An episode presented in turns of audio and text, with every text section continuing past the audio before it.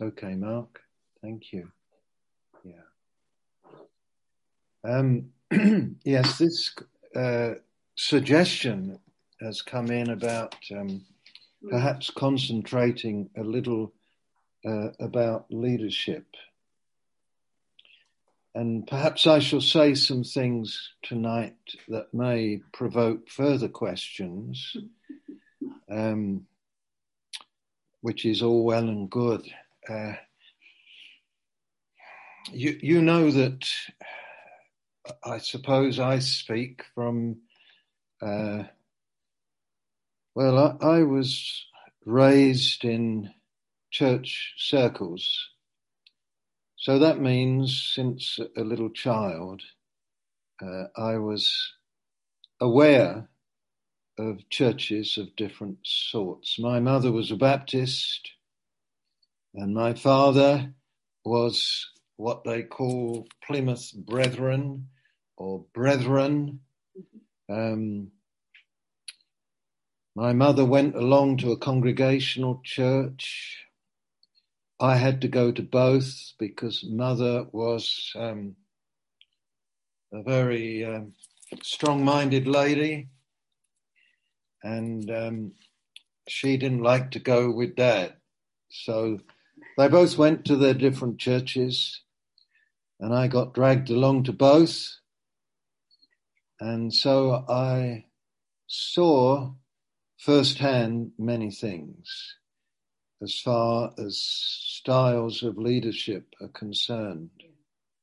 And without going into too much detail, um, because I was somewhat of a musician, um, I got rapidly involved with the Christian music scene, playing the piano in big uh, auditoriums for big meetings. Some of you in the UK know have heard of the Albert Hall. I played there a number of times for big meetings and also played in a band, uh, one of those early Christian bands. And so firsthand, I saw different leaderships, different styles. I saw evangelists. I saw all kinds of things, mm. some of which, to use a George Fox phrase, I knew were utterly wrong. And I knew in my innermost being those things, the what George Fox used to say, his carnality struck at my life. And what he meant by that was that some kind of behavior going on in some evangelist or leader or priest or pastor struck at the life of God in him. And um, serious things to contemplate. And I want to say right at the beginning now, we do not need to go to the ways of men or the books that men have written. Experts, for instance, one of the favorite ones, especially in Asia, but in parts of the UK uh, and also in the USA, one of the favorite authors who writes on church leadership and so on and so on is called John Maxwell. And uh, he's followed like a guru. And uh, he uses the Bible only as a tool to justify the things that he has culled from the world's systems. I've made it my business to read some of his stuff and he will quote the Bible and he will even quote Jesus, but it will only be to pad out the things he's already made up his mind about. And I want to say to you all, those of you who have some leadership in churches, some who are looking to God for the future of a group and so on, mm. and how it will go, is you have ample things laid out in the scripture. Soak in it. Go to it. Do not go to the books. And above all, go to the Spirit of God who wrote the Bible, who saw to it that it was written. Uh, as soon as, for instance, you will find no justification in the Bible, in the New Testament at all for a one man ministry. None at all. For a pastor who does everything. You'll find no justification in the scripture for the idea of congregational leadership, where everything is the happy majority that carries the day, which will, of course, mean that you will create thereby a frustrated minority. Thus are the world's ways. So we must go to this blessed book um, and soak in it and understand something. And I'd like to start with the event in uh, just as a word of warning, really, uh, that is a constant thing in Luke's gospel, where the Lord Jesus has, well, you, you, you will know how the Lord moved inexorably toward Calvary. And you re- all remember the plot that came to kill Jesus and how the, the Lord's Supper, he institutes the supper. It's Luke 22. Hmm. And he took bread and the first supper. And he took bread, verse 19. he took the cup, verse 20. And he talked about his body being broken and his blood being poured out and the new covenant. And he talked about these things, such a solemn mm-hmm. occasion must have been uh, soaked in a sense of foreboding, um, of strangeness. Um, and uh, then you, it's finished. Jesus warns of one of them going to betray him. And then look at verse 23. It should shock you and me to the core. Then they began to question among themselves which of them would do this thing. And then verse 24. So they're immediately examining who's, who's it going to be? Him, him, him, him. They're looking at one another. And then verse 24. Now there was also a dispute among them as to which of them should be considered the greatest. So, there in this most solemn, solemn, solemn occasion, uh, having eaten the bread and drunk the cup, there at the supper, there is a fight, a quarrel. Who's going to be the greatest? Thus, is the carnal heart unchanged. So serious when you reflect on this, even at the communion, and I most certainly in churches that I have been have observed that very same thing among brethren. So, in the midst of a, an assembly's gathering, I remember on a platform in a large conference that was a regular conference among the group of churches which I was very involved with in this country years ago. And I'd spoken in that conference meeting that morning.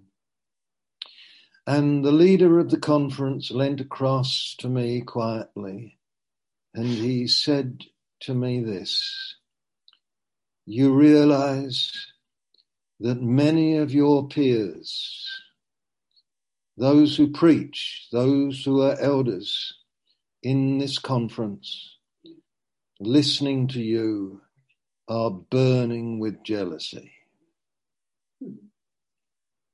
And he said that to me, and you realize how when we touch the realms of leadership and touch the realms of who will go ahead and who will have a responsibility of oversight.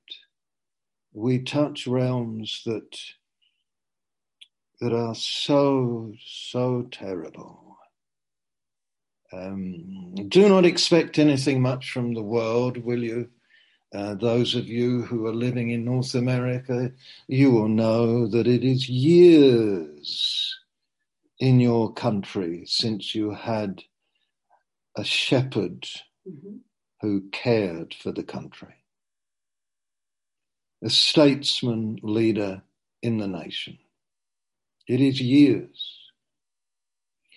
And in Great Britain, almost certainly, uh, you would say that possibly the last time this country had a man who actually cared for the nation and cared for truth and cared for the wonder of uh, just democracy, if you like, was Winston Churchill. Probably the last one for all his flaws and virtually all of them since have just had self interest at heart. So let's not look at, for help from the world, mm-hmm. nor from the businessmen of this world. And I may seem to labour this point, but we have to face these things, brothers and sisters. And the church is not facing these things. So we must turn to the Spirit. And we must turn to the book that the Spirit has granted us. And we must ask the Spirit to lead us into the vision of the eternal.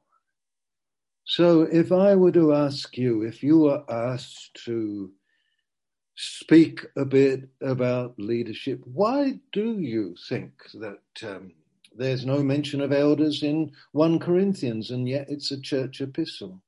Anyone here tell me another major church epistle? There are two. One is 1 Corinthians, and the other one, of course, is Ephesians. They're the major church epistles in the Bible, in the New Testament. Neither of them mention elders. Neither of them do that. And why ever is that? And let no one here think that um, that eldership and leadership is an office in the church. Uh, it is it is not an official position that requires filling. You say to me, ah, but in 1 Timothy chapter 3, it says, if any man desires the office of a bishop, well, the word office is not there. If it really reads in the original language, if any man is reaching out after leadership or oversight, bishopric, care in the church. He's seeking a noble work, a noble work. Uh, so there's no sense of an office that has to be filled. That, of course, is exemplified in the what Peter and the others did in Acts 1. You remember when Judas had fallen and Peter, in one of their early meetings before the Holy Ghost came, his position needs to be filled. Mm-hmm. Well, God already had it in mind, the Spirit already had it in mind, you know, who was to be the twelfth, if I may put it that way. Mm. You know, and most of your scholars will say, well, God had it in mind because it was Paul, who was one born out of due time, as he calls himself. You see, but Peter was still in the old idea of filling the position, filling the position, filling the position. Church is a living organism.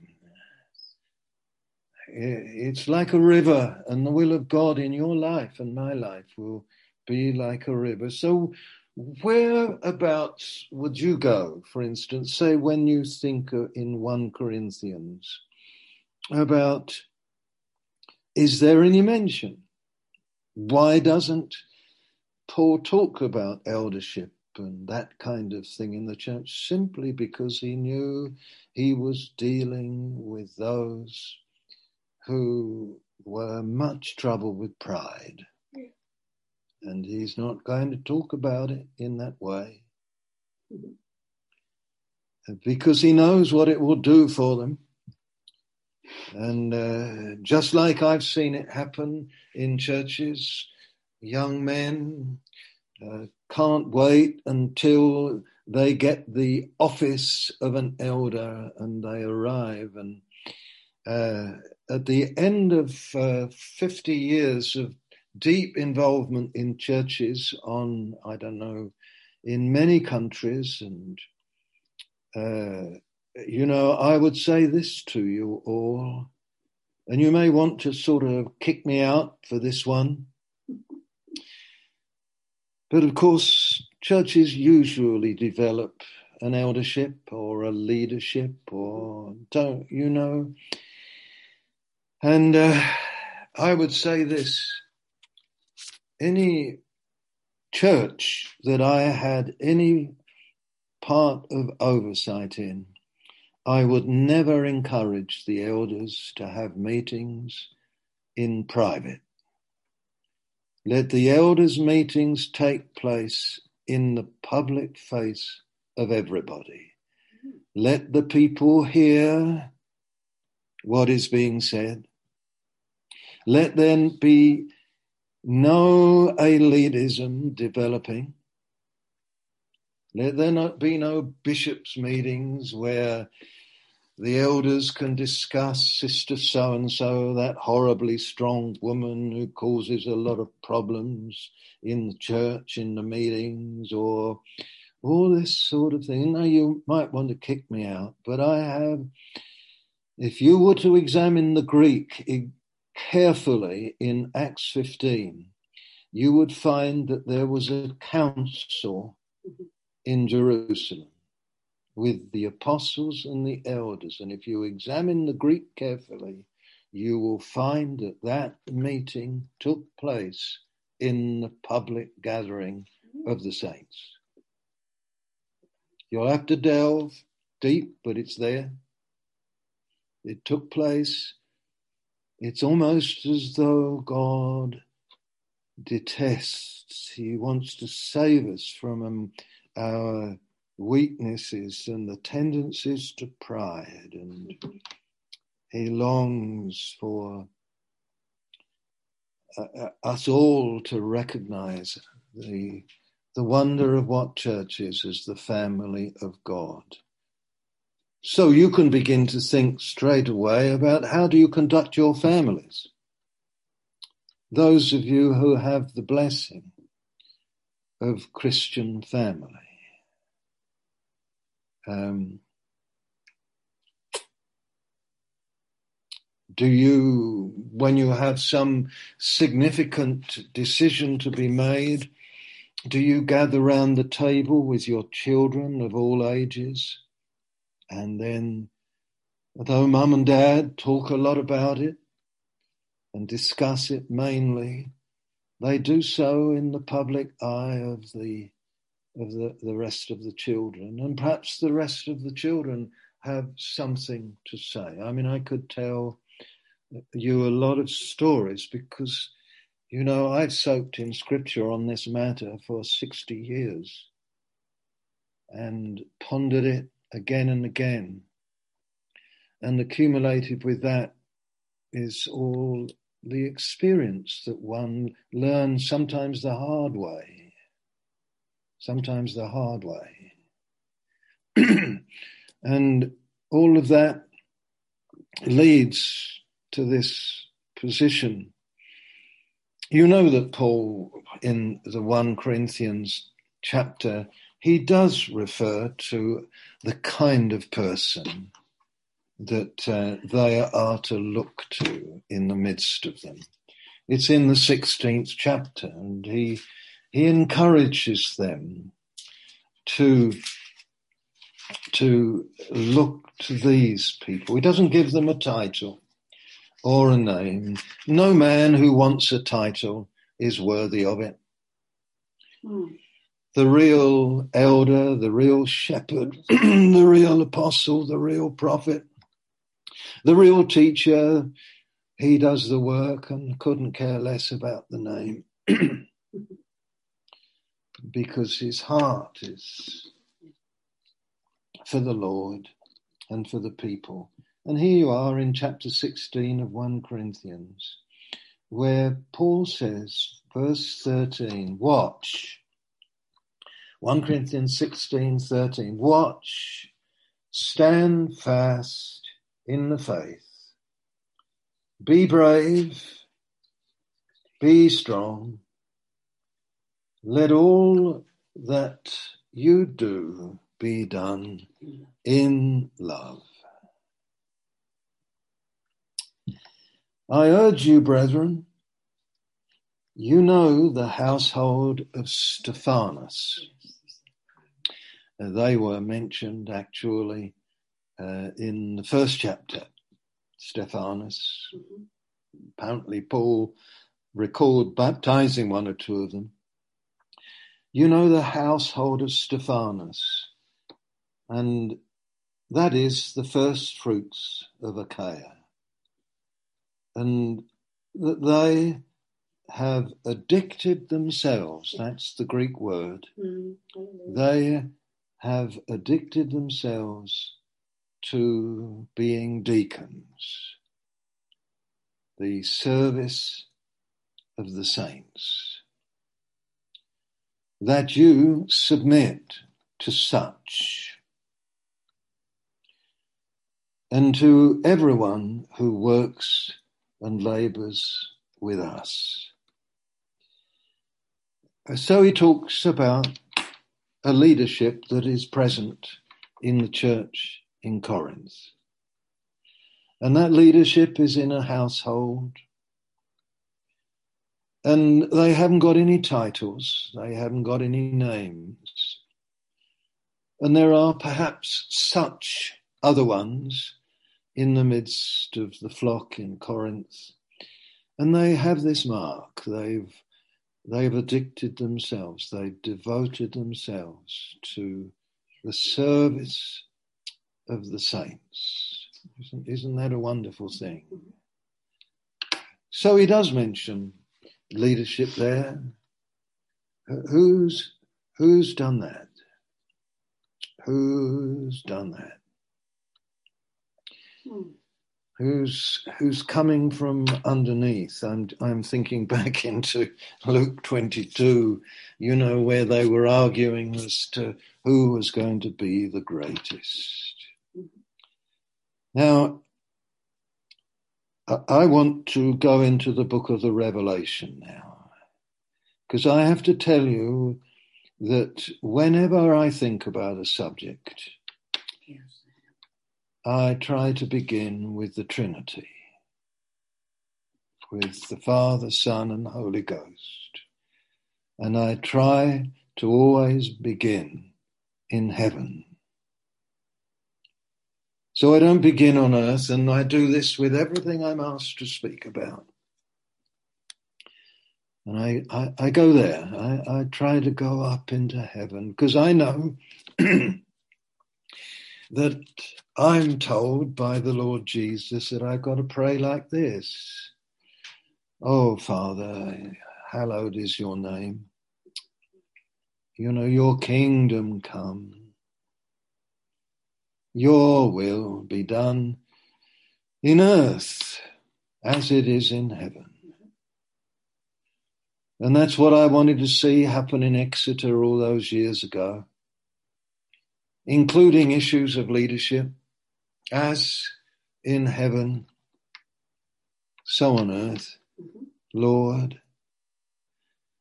And when we moved to Perth and I had responsibility, that was the vision I had. As in heaven, so on earth, Lord.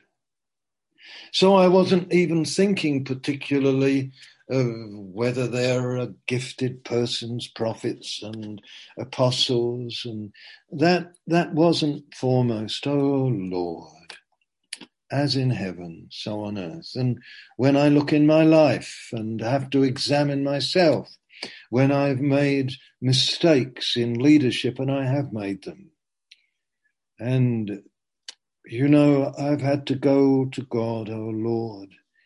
May your heart be in me. You know, I've got to know that I'm addicted to the service of the saints. You know, addicted to it. You know, that you love the people. I enjoyed going to the meeting this morning haven't been there for two weeks, seeing people face to face, and just enjoy the persons, the people. And they're a very mixed bag in that group. So when you go up into heaven and have a good look, is there leadership in heaven? You know, you think about it. I'm, I'm trying to provoke you to do some thinking about this.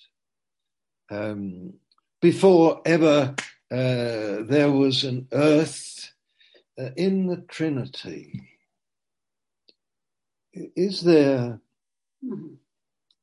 equality? Is there equality? The Father, Son, and Holy Ghost. And of course, you all know and, and gladly say, Oh, yes. Oh, yes. Yes. Hallelujah. And yet, when you search the scripture, uh, you find that in the being of love, being of beings, God of love, to thee our hearts we raise, the love of the Father to the Son, and yet, even within that Godhead, as, as they get to work, we do find, don't we, that in that love, it does seem the Father takes initiative, doesn't it? I don't want to push these things, and that the Son, with great gladness, exalts in his Father's love and leadership. And then the Father pours leadership upon the Son, and the Son pours it all back on the Father. And you've got a little glimpse of that in chapter 15 of 1 Corinthians, haven't you? Mm-hmm. You, you know the scripture, don't you? Where you get um, a little insight from a Trinitarian perspective of the the relationship of the Father and the Son and all to do with the kingdom and the program, the things that are happening. We can't stop in it, but it's it's there. We ought to, to read a little bit of it. Now it says in verse 20, yes.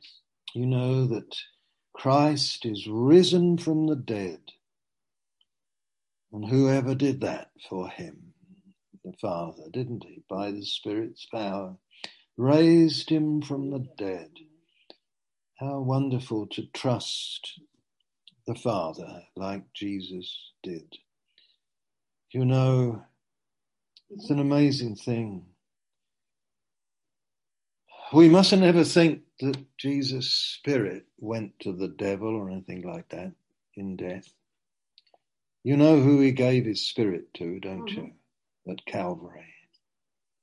He said, My soul is exceeding sorrowful unto death, but he gave his spirit to the Father into your hands because he knew his Father was utterly trustworthy. He had an eternity of knowing that. And uh, it says here that, um, you know, in Christ shall all be made alive, and I go down. And then in verse 24, it says, Then comes the end, when he delivers the kingdom. The Son delivers the kingdom to God the Father. When he puts an end to all rule and all authority and power, for he must reign till he has put all enemies under his feet. The last enemy that will be destroyed is death, for he has put all things under his feet. But when he says all things are put under him, it is evident that he who put all things under him is excepted. Who's that? That's God the Father. You know, he's excepted. And now, when all things are made subject to him, then the Son himself will be subject to him who put all things under him that God may be all in all. Bit complicated scripture, really. You have to think it through step by step, but you have a mutuality of authority. Father putting things under the Son, and then the Son putting it all back under the Father. And so you have a mutuality of authority that is so harmonious, as in heaven so on earth. That's what we should be aiming for. You know, um, I, I, go into the book of the Revelation now, and I take you into the fifth chapter. And I, I take you there, of course, because, you know, this is the very spirit of leadership if you put people into leadership in your church by vote, it is less than the best. There should be at least unanimity, that is, no strong negative from anyone. Some may feel, well, I'm easy about him. But if there's anyone who has a strong negative, I tell you, wait, wait until that negative is removed. Um, you know that you, you look in the Revelation chapter 5 and you find the one enthroned on high. And there he is with a book in his hand. And the book is strongly sealed, perfectly locked up. And there's no one, there's a strong angel who's crying out in the second verse, who's worthy to open the scroll and to loose its seals and no one in heaven or on earth or under the earth was able to open the scroll or look at it. So I wept much. And there's your weeping, sensitive John. Uh, he's seeing things.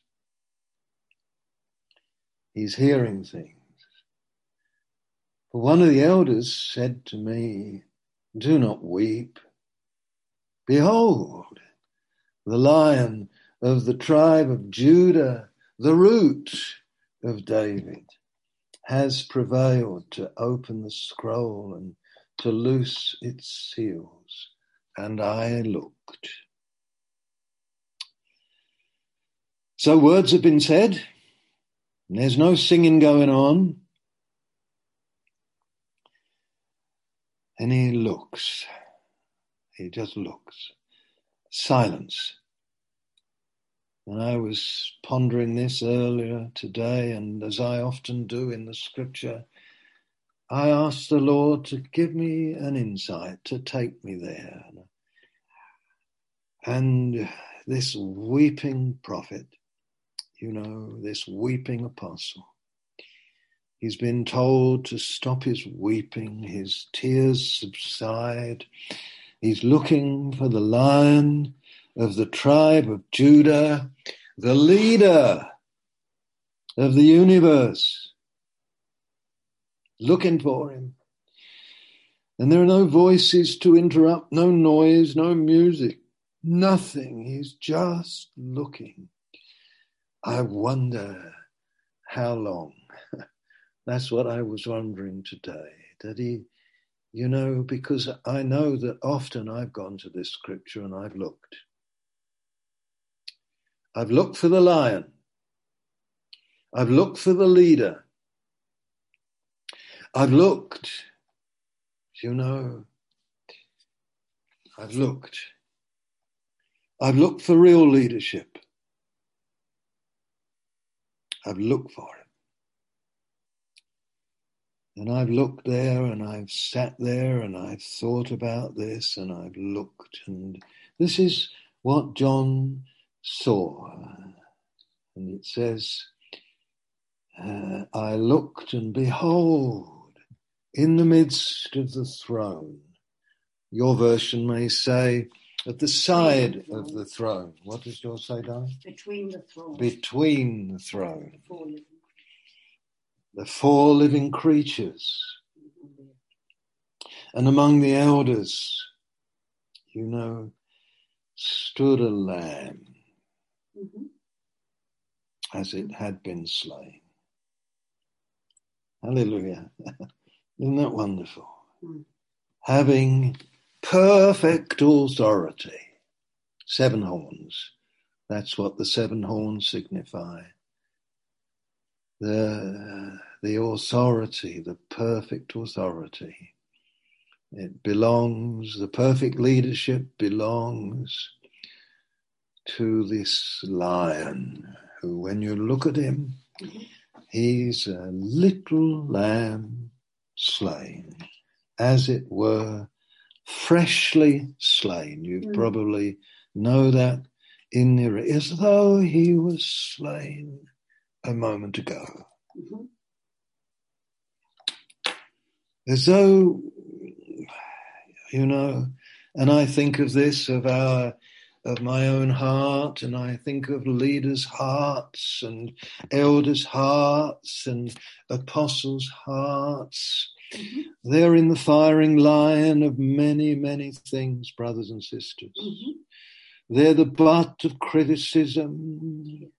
They're hit by all sorts of things. They may be uh, tending in their hearts toward the letter of the scripture. They may be teaching brothers who just love to play with the words of the book and they find comfort in the book from the hurts that people unload upon them. Let it be known unto us all, let it be known unto my own heart. If I'm to be a true leader, I must be as though freshly slain today, a, a living sacrifice. Truly a living sacrifice. This may a bit be a bit hard for some of us to take. But you see, I've met so many elders and leaders and pastors, I have to say to you, and you know, they are men who've developed a calloused skin. They're pretty tough guys. And you've got to be tough. You've got to have a lion like quality about you in order to, to bear leadership. But oh, take care of your heart, brother. Take care of your heart, sister. Take care inwardly that you're, you know, as one who's slain freshly, freshly. Mm-hmm. You know, and he looked, behold.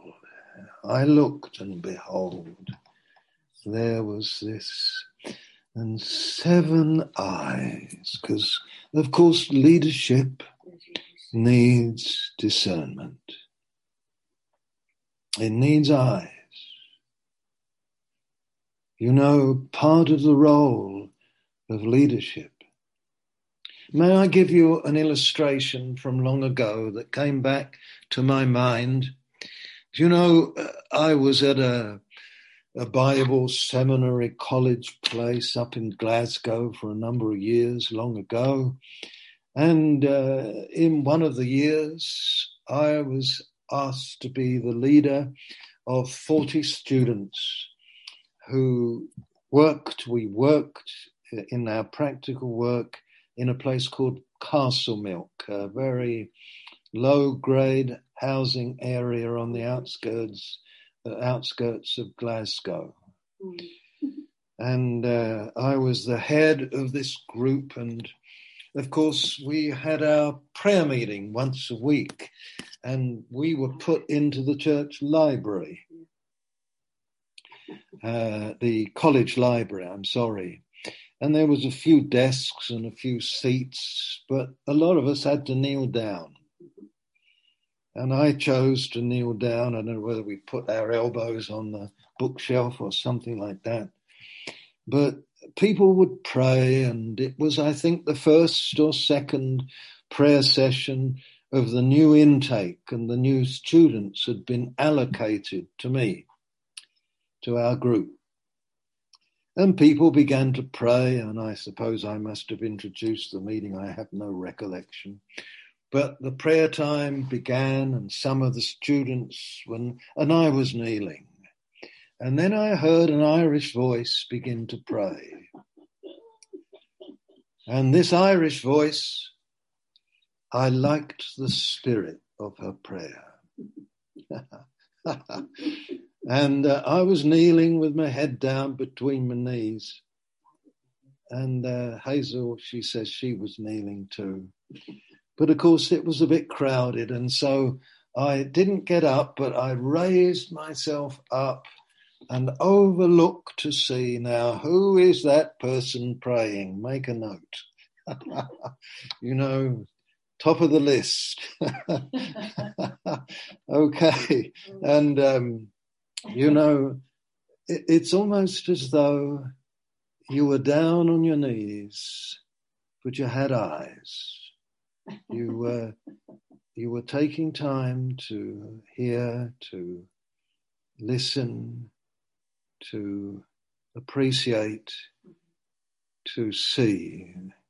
And the Lamb was full of eyes. He was these seven eyes, perfect discernment. It's one of the. One of the roles of leadership. One of the is to have discernment. We so need discernment, brothers and sisters.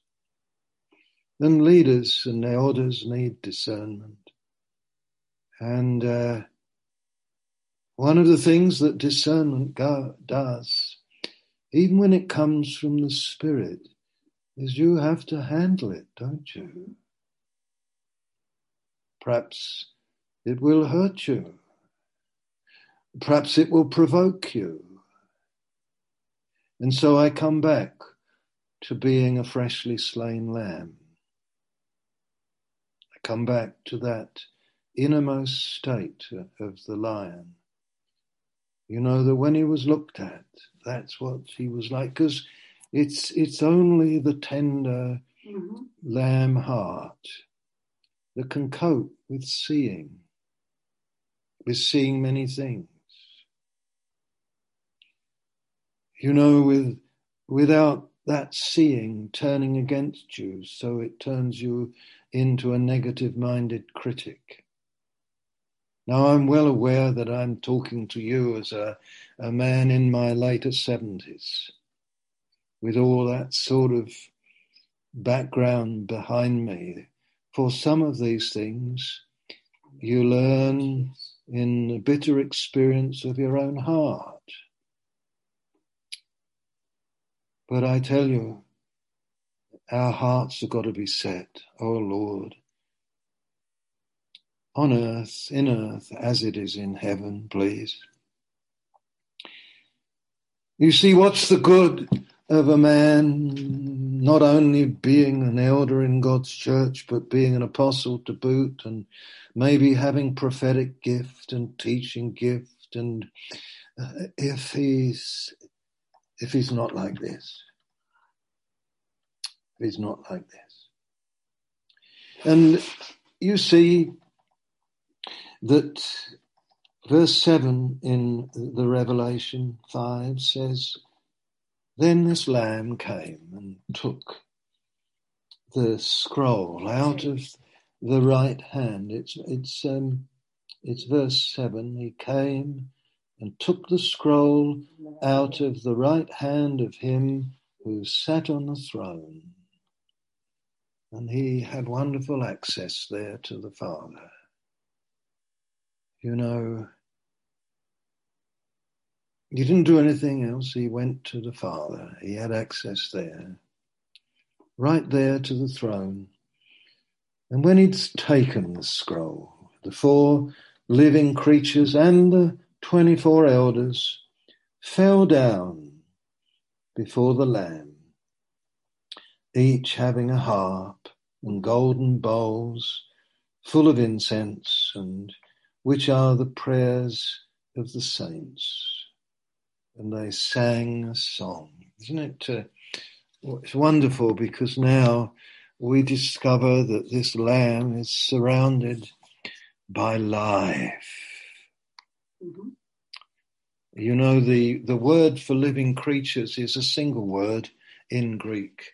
The, the word for eternal life is Zoe. Mm-hmm. Zoe. And uh, these, this, the word for living creatures is zayal, which means they're absolutely charged with life. You see, in order to be a, a, a wise leader, a kind leader, a faithful leader, whether you call apostle or prophet or elder or bishop or these names it's the states where you live. And the lamb's in the midst of life. Everything's alive. You see, you've got to be like that, brother. Because there's enough death out there around about you, and there'll be death in the church as well. Jesus had death among the twelve. He had the deathly spirit working in Judas. He had the self-serving thing operating in the eleven, undealt with. You know, he had the criticisms hitting him of people. What is the counteraction to this?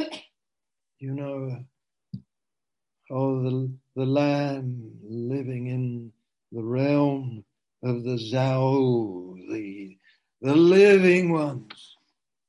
Life. I love it. I love it. I, you know, our problem is we're too mechanistic.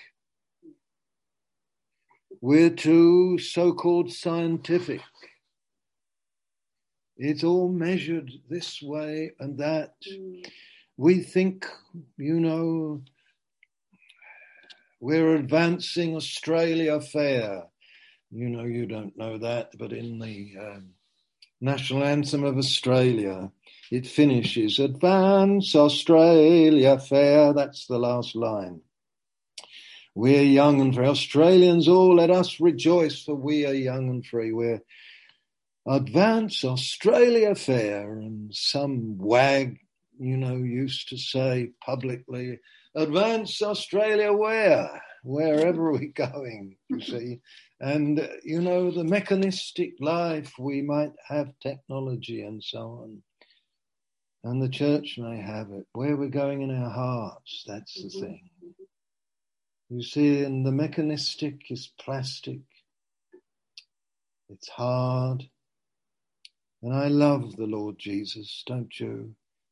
Oh, he says to them, worrying their insides out, consider the lilies of the field, you know. And he takes up the things of the, the lamb and the sheep and so on. Mm you know, and how did the Lord Jesus, in his heart as man, ah, you know, it's not just me and you reading our Revelation book. You do know that Jesus, with the eye of the Spirit, he could see those living creatures. You know that. And he knew about the elders there, the council surrounding God, his Father enthroned on high. You know, and he, he saw, and this was what Oh, it, it, I, I can't hard. You see, I'm dull. You're dull. We've been made dull by sin. Mm-hmm. Jesus was pristine. However, did he cope with the pettifogging arguments of these men and the criticisms of the Pharisees. Oh, he knew them through and through. He loved them through and through. Everything that he saw was balanced by the wonder of the Father and the heavenly vision that sustained him, that enabled him to see the things around about him. Do you, you know about the River Nile, don't you? You know, churches are a little bit like um, uh, a river. Well, the Bible says that, doesn't it? Mm-hmm. And um, the River Nile has there's the blue and there's the white and there's another one, the name of which begins with A, but I can't remember its name. And you know, Egypt is watered by the River Nile, mm. And there are these three main tributaries that flow together. Hazel and I have spent time at where the blue and the white meet. And 60% from my memory of the water that feeds the river comes from the blue which has its rise in Ethiopia, up in the hills. And you are to understand that in a church, a church is like a river, and no river has just one source. There will be rivulets, there will be springs that spring up. Mm-hmm. Perhaps here we are, I'm speaking to you from within um, less than a mile of the River Exe that flows down from Exmoor. And there are rivulets that flow and up there on the moor and they flow. And there is a main rivulet and there's all these rivulets that come in. And so the body of the river flows. And a church is like that, you see. That there are those in the church, in, in whom the blessed Holy Ghost is rising. Is rising, and there are rivulets, and they flow, and they flow, and there are others, perhaps rivulets that flow, that have the Holy Ghost rising in their hearts, and perhaps there is a more dominant one or two tributaries. You know that the river, the spring is springing, and the nature of their personality and their calling means that they are a, a greater channel, if I may put it that way, in volume at least, not in quality. Mm. And so they flow, and this is what elders should be. And none of us have anything to give unless it has its wonderful rise in the ocean of God's love and comes in and falls into the ground of our hearts and begins to spring up. And I just pictured for you what a church is like and in a, a, a sort of a way of the pictures of mm-hmm. from the creation.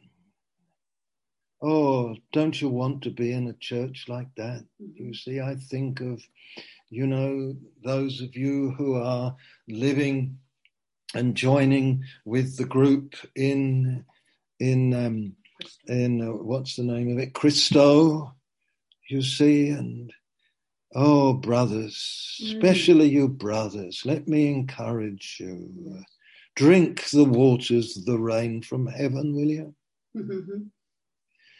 Then let that blessed water wash your inner parts and let it spring up through you. And you may just be or think yourself just to be uh, a little rivulet. Ah, but rivulets, when they begin to flow, they will increase in volume and give forth your part. Uh, you know, in our little meeting this morning, Hazel tells me there were 30 people there. Phil, the leader of the meeting, began it by saying, Darren, that's one of the men, has had something on his heart he wants to share, and Darren reads everything out. Mm-hmm. He's written it down diligently and he read it out and uh, the rivulet flowed. It was a living word. Took him five minutes to read it mm-hmm. out to us, mm-hmm. and it quickened some of the other people. And then another one contributed, and that's just a meeting. But a church is more than a meeting. A church is much more than a meeting. It is the gathering of saints. It is the care of saints. It is the washing of one another's feet. Mm-hmm. You know, am I setting before you a vision that to grip my heart 60 years ago? And uh, I, I saw it. I saw it in part especially in my father's church. I did not see it in my mother's Baptist church because everything was led from the front, but I saw it in the life of the church, and as a boy, I wondered at it. I saw it.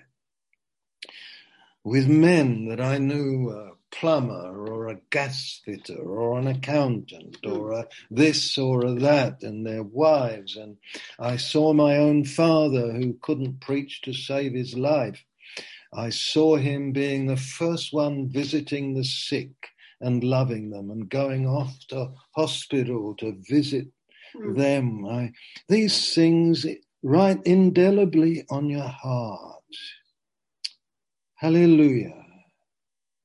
And you know the river's in you, my brother, the river's in you, my sister. You know it's no good waiting for the river to be like it flows in Mark or it fly, flows in somebody else.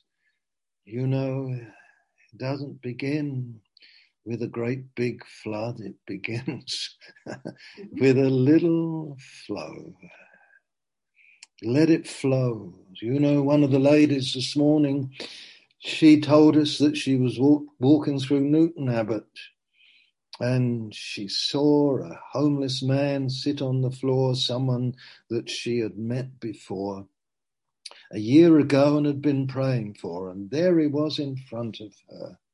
And she said, I went to him and I talked to him. And, uh, you know, uh, she was absolutely thrilled to let the river flow a little bit to someone who was homeless and messed up and mm. uh, who she'd been praying for since first she'd registered that person a year earlier, you see.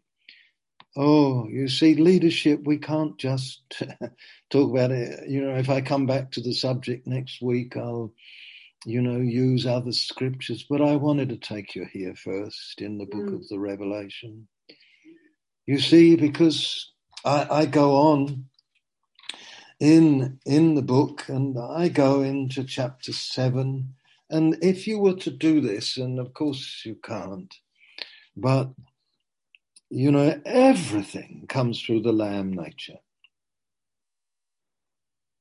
You know, all the events, the opening of the seals that sparks off the trumpets, you you know it all. You know, and, and have a look at this. He saw in the seventh chapter, in verse 9, he said, uh, I looked, after these things I looked, and behold, a great multitude, which no one could number, of all nations, tribes, peoples, and tongues, standing before the throne and before the Lamb, clothed in white robes, with palm branches in their hands, and so it goes on. And then the, one of the elders asked John in the 13th verse, Who are these arrayed in white robes, and hmm. where did they come from? And I said to him, Sir, you know. So he said to me, These are ones who came out of the great tribulation hmm. and washed their robes and made them white in the blood of the Lamb. What a what a what a phrase that is. You know, oh Lord Jesus, will you help me to keep clean by washing mm-hmm. the robes of my heart in your life. When you see the blood of the Lamb, put in brackets after the word blood life. Put in brackets the word life. Because that's what blood signifies. They washed their robes in the blood. That is the life of the Lamb. Oh, glory to God. Glory to God. That's, that's it. You know, that's leaders and elders. You know, they must be white robed. Am I right in saying that the elders are white robed? The people we, we meet in chapter four around the throne, with their crowns. Am I, am I right in saying they're white robed? They're keeping themselves clean. You see, I believe, brothers and sisters, that Paul was right when he said, You just submit yourselves to people who've addicted themselves like this, who are keeping themselves clean. I believe that through such people, heavenly vision will come. I do believe that they will have eyes of discernment, that they will be dwelling in love, that they won't be authoritarian, they'll be kept from it. They will carry authority. You know, it will be signified by the fact that they have crowns. But the time, when anything much goes on that they see, anything that causes wonder, they take their crowns off and cast them before the throne, before the Lord. So their crowns are on and off, on and off, on and off, on and off all the time, you know, because everything is filled with wonder to them. And they're thrilled when they see this one blessed and that one blessed and the other one blessed. And it just calls them to cast their crown. And if someone comes up and says to them, you know, Oh, you preached a great sermon yesterday, you see. Off goes the crown, you know, or something. And if someone comes along and says you weren't so good last night, were you? Off comes your crown. Just the same. You know, whatever you do, you understanding what I'm saying. You're just in the delight of, of the life of God. You're ever washing keeping clean. They've made, and even in the tribulation, you know, the tribulation makes you dirty if you're not careful. Mm-hmm. Tribulation, and you'll have plenty of it if you're someone on the platform, you know. Hmm. Dear old Ezekiel was told, Be not afraid of their faces. you know. And, uh, you know, you can get dirtied by it, but you wash your robes in the blood, the life of the Lamb. Oh, Jesus. More of you, more of you. It is very beautiful, isn't it? Mm-hmm. And you might say to me, well, it's not practical enough, Bernard. well, in a way, I'm aiming not to be practical you see? Mm-hmm. Because this is the way I learn. And I'm still learning. There was a time I remember going to a conference for men, and it was 51 years ago. And I kind of thought I was in grade eight. You know, by that time I was in grade eight. You know, I feel that I've gone backwards and I'm in grade one now. You know, because you know this is this is where I want to live. Now, if you don't want to live here and you want to have a nice, sharp, uh, organized church set up, um, count me out. If you want it all to be you know, all mapped out and all organized and mm-hmm. all this and all that and all the other and, you know, everything programmed. You know, I've heard of some of them. There are new ones on the block now about, you know, you know, organizing this way, and Jesus did it this way. I can remember so well, you know, the law of 50. You probably, that's gone out of fashion, you know, but the law of 50. He made them to sit down in companies of 50, you know, the feeding of the of the 5,000 men. He made them sit down. So once you get to 50, split up, you know, and that was all the fad, you know, that's what we all had to do. And uh, of course, it's passed away because it was mechanistic again. You, you've got to. I, you know, do you mind a story from a friend of mine? He's a lovely brother. He's a very little man in stature. and uh, his name's Cornelius. And he's, I've always loved uh, Cornelius and uh, I was present at his marriage. And uh, Cornelius was a frustrated man, a pastor, pastor of a vineyard church. And uh, he was such a frustrated man, and I'd go and preach there son from time to time, and he'd he'd pour out his frustrations to me, and he said, "I want to take a, a master's degree," and uh, so he went off, did his master's degree, and came back as frustrated as he went. and dear Cornelius, and um, and then one time we were there. They'd organised a little conference, and we went off to the hills for the conference. And I said to Cornelius, You're so different. Mm-hmm. And he said, I said, What's happened to you? Mm-hmm. And he said, I've always known the call of God on my life. I'm all I've always known that the Lord had separated me to his work. Mhm. But I've allowed myself to be ensnared by the success orientation of the group of churches that I'm part of. Mhm. And he said, I've come to understand that I'm a 50 congregation man. And how I love those 50 the Lord has given. Mm. And ever since I came to that contentment, it's all flowed. That's what Cornelius said to me.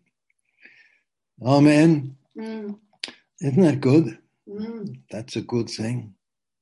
You know, that's a good thing for Cornelius and a very good thing for those people that he's amongst. amongst. Yeah. Because he stopped getting the whip out on himself and on them and driving them. Mm-hmm. Yes, blessed be in the name of the Lord. So I better look at the time and stop for now. But if you want, uh, I'll come back a little bit to it next week. Or if anyone's got a question right now, would that be all right, Mark? Are you there? I've lost you again. Where's where you gone? Seem to have disappeared. Where's Mark gone? Yeah, I'm here. I'm here. You're hidden somewhere. I don't know. Yeah, I'm oh, here. there. Uh, too- sorry. yeah, no, it's uh, quite fine with me if uh, if someone has a has a question, uh, something to follow in on there. Perhaps someone wants to tell me off and say, "Well, I don't agree with you on this or that," but that's okay. it doesn't matter. Happened before. Hazel says it's happened before. She is the neck that twists the head. Anything uh, that people would appreciate uh, clarification on, or something that's being said that you feel would be good just pick up briefly.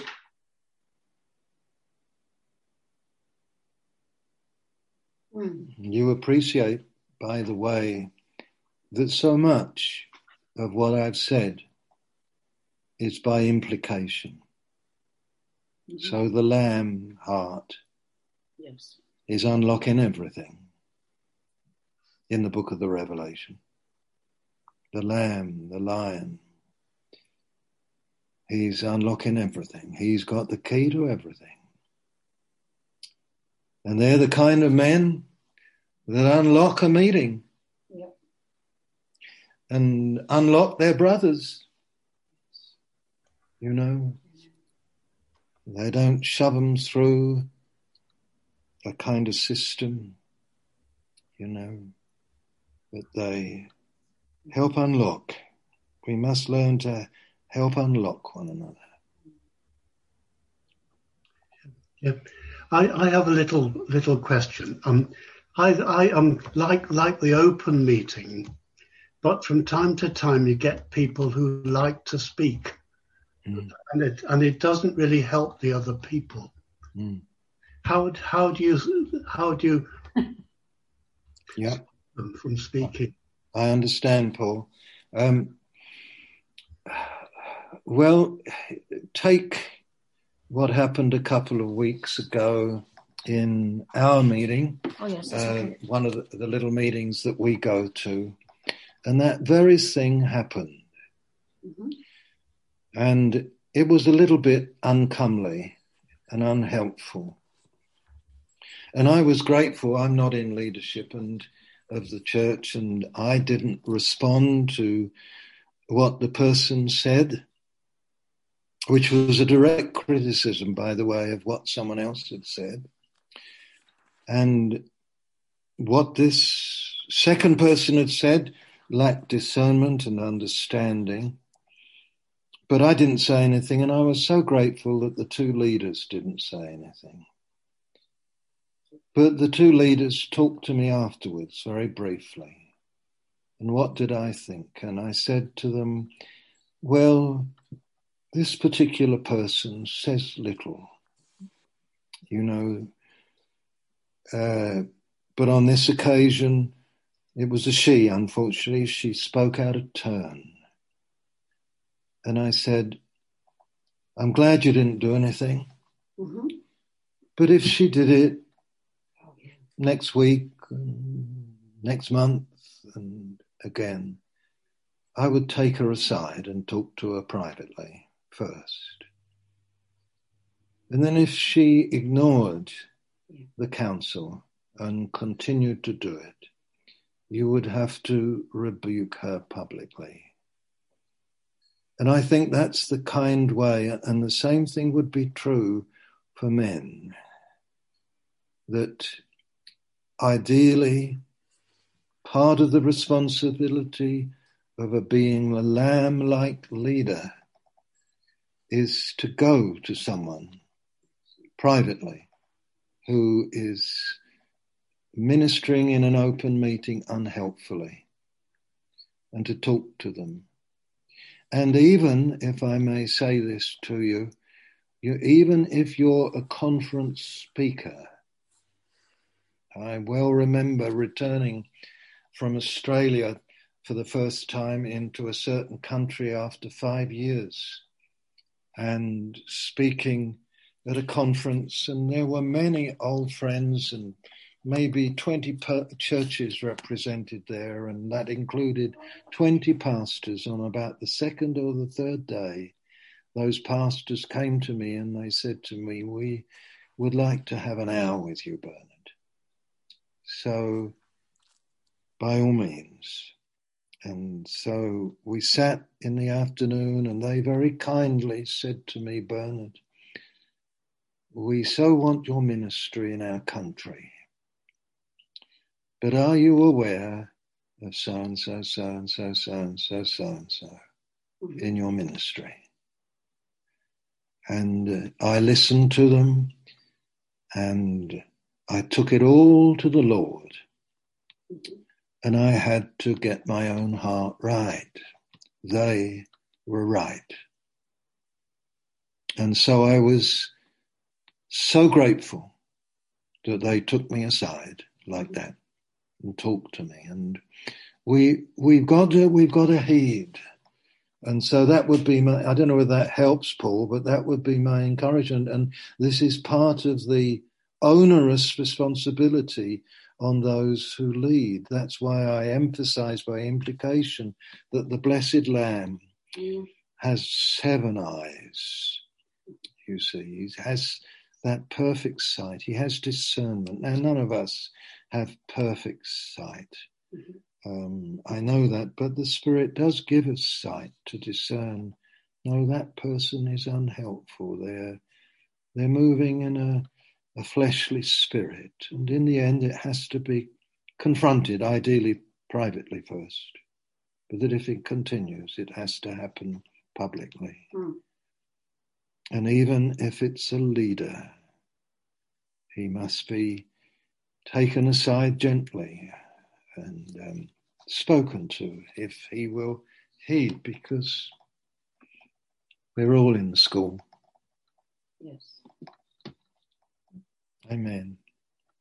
Hmm.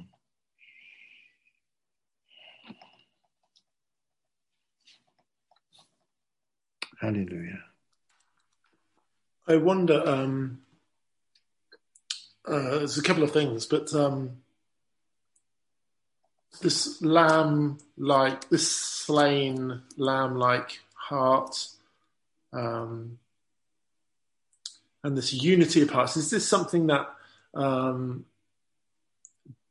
the Lord draws out and develops over time as as as a company is knit together?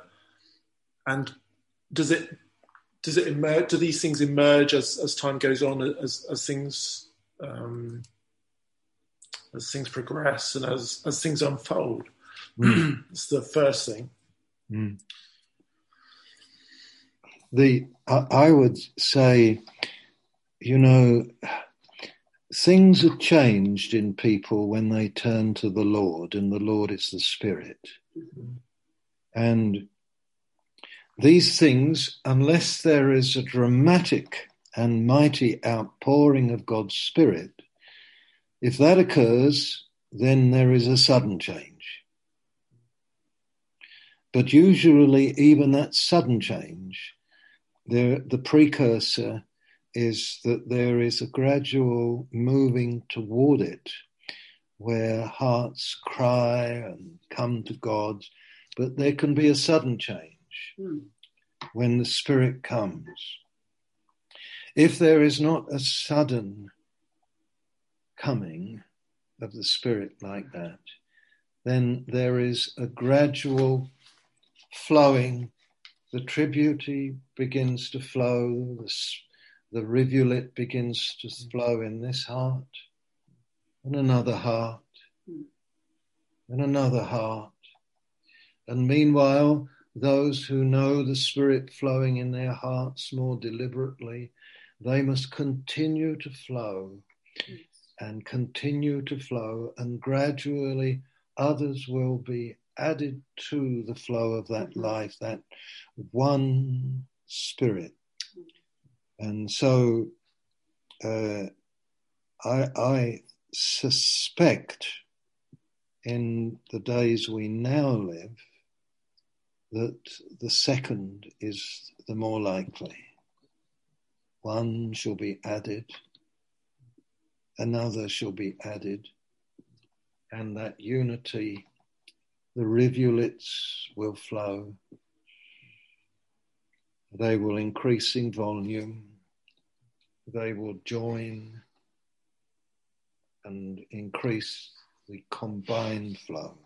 I mm. suspect that in these days it will be more gradual. So let those who have an understanding and have the river flowing in their hearts, let them take heart and carry on. Does that help, Chris? Yeah, that's good. Thank you. Yeah, perfect. What was your second point? I think it kind of combined into, into the, the two things combined because the second was the, the thought was um, in terms of uh, changing leaderships or whether as as and I, I guess it kind of as things move on and how that how that kind of changing leadership kind of happens and in this kind of evolving but I guess it's it's kind it's coming down to that, isn't it? The the kind of the the Mm. tribute, you know, kind of the rivers flowing and then Yes, you know, kind of flowing in and yes, moving on and that sort of thing. yes, yeah. Mm. I believe it is. Of course, uh, one of the in church situations, I- think one comes to mind as you speak Mm. immediately of a church that had the major rivulet mainstream in that church from its inception had been a couple. A couple who were a, a great mum and dad, wonderful mum and dad. Mm. And they had ministry between them and care, and many were gathered Mm. in that church through a period of probably 15 years. And they never moved, they weren't travelers, and they they were pastoral, and there was teaching, and there was a rich thing, and many were added, and the, the river was flowing in other people as well. And they did much in their town. Mm. And then the couple decided that they wanted to hand over to an itinerant minister who had moved into their area with his wife, who was a teaching brother, a preaching brother. Mm. And there he was, already part of the church, using it as a base, and was well loved. And they came to me, um, the couple came to me and said, What did I think about handing over to this brother? And I said, You know, his whole style will alter this church dramatically. Mm. the way things flow in him Mhm. are all along the line of Bible, Bible, Bible, teaching, teaching, teaching. He's not a pastoral heart. Are you ready for that? I said it could only possibly work if you moved a hundred miles away. But people must get ready that some will leave. And he came to me and he said to me, uh, What did I think about it? And I said the same things to him. Well, my brother, if you do so, you mustn't do it unless the couple move away. You mustn't do it. And you must adjust your own methodologies. You must adjust your own ministry. You can't be so dominant. You must leave, uh, you know, meetings open. You can't monopolize every meeting and so on. And I was very honest. They were all friends. Well, they did it, but the couple did not move. They stayed. He took over and the church was in and has been in disarray ever since.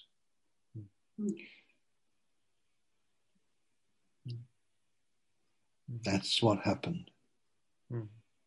You see, because there was contrary, you know, things flowing. Though there was love, I have to say there wasn't any nastiness between them. But the preaching brother went back to his preaching and the couple stayed and took over, but the, the church was hurt. And uh, to this day has been hurt. So it makes you realize how much leadership needs eyes, eyes that discern Yeah, yeah. and understand, Mm. you know. And uh, one of the perils, if I may put this to you, is that if a, a dominant minister in a church is essentially an evangelist, he will try and te- turn everyone into evangelism. He'll try and make everybody in his own image. You see, and, and that will be to the detriment of his church. He will not allow for full growth. Amen. Such big things, aren't they? Mm. How we need to lean upon the Lord. Do you, do I just have one question that kind of rises from what, what you've said there, that you've spoken about a, a dominant um, leader.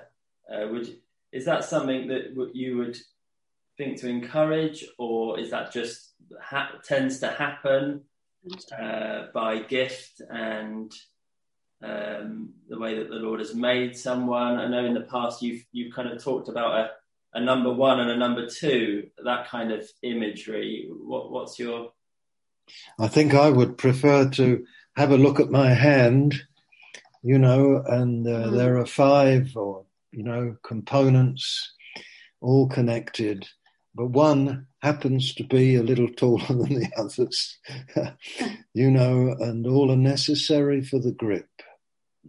And I, I think I, I like that. So if there's only two, then amen, you have the same thing, but far nicer to have five for full grip. you know, if I, I purposely chose the imagery of the rivulet, rivulets and the tributaries and the fact that, say, in the the white, the blue, and I wish I could remember the name of the other. Atbara? Atbara. Oh, thank you. Uh, you. You had a dig on the computer, did you, for that It one? was Chris. Uh, uh, thanks, Chris. Um, you know, uh, if my mem- memory serves me correctly, because of course we went to that area on a number of occasions years ago in, in, in Africa, and um, 60% comes from the blue, I think it is. 18% of the water comes from the white, and I think 20% or thereabouts comes from the Atbara. Mm. And that will be how it is in a church, too.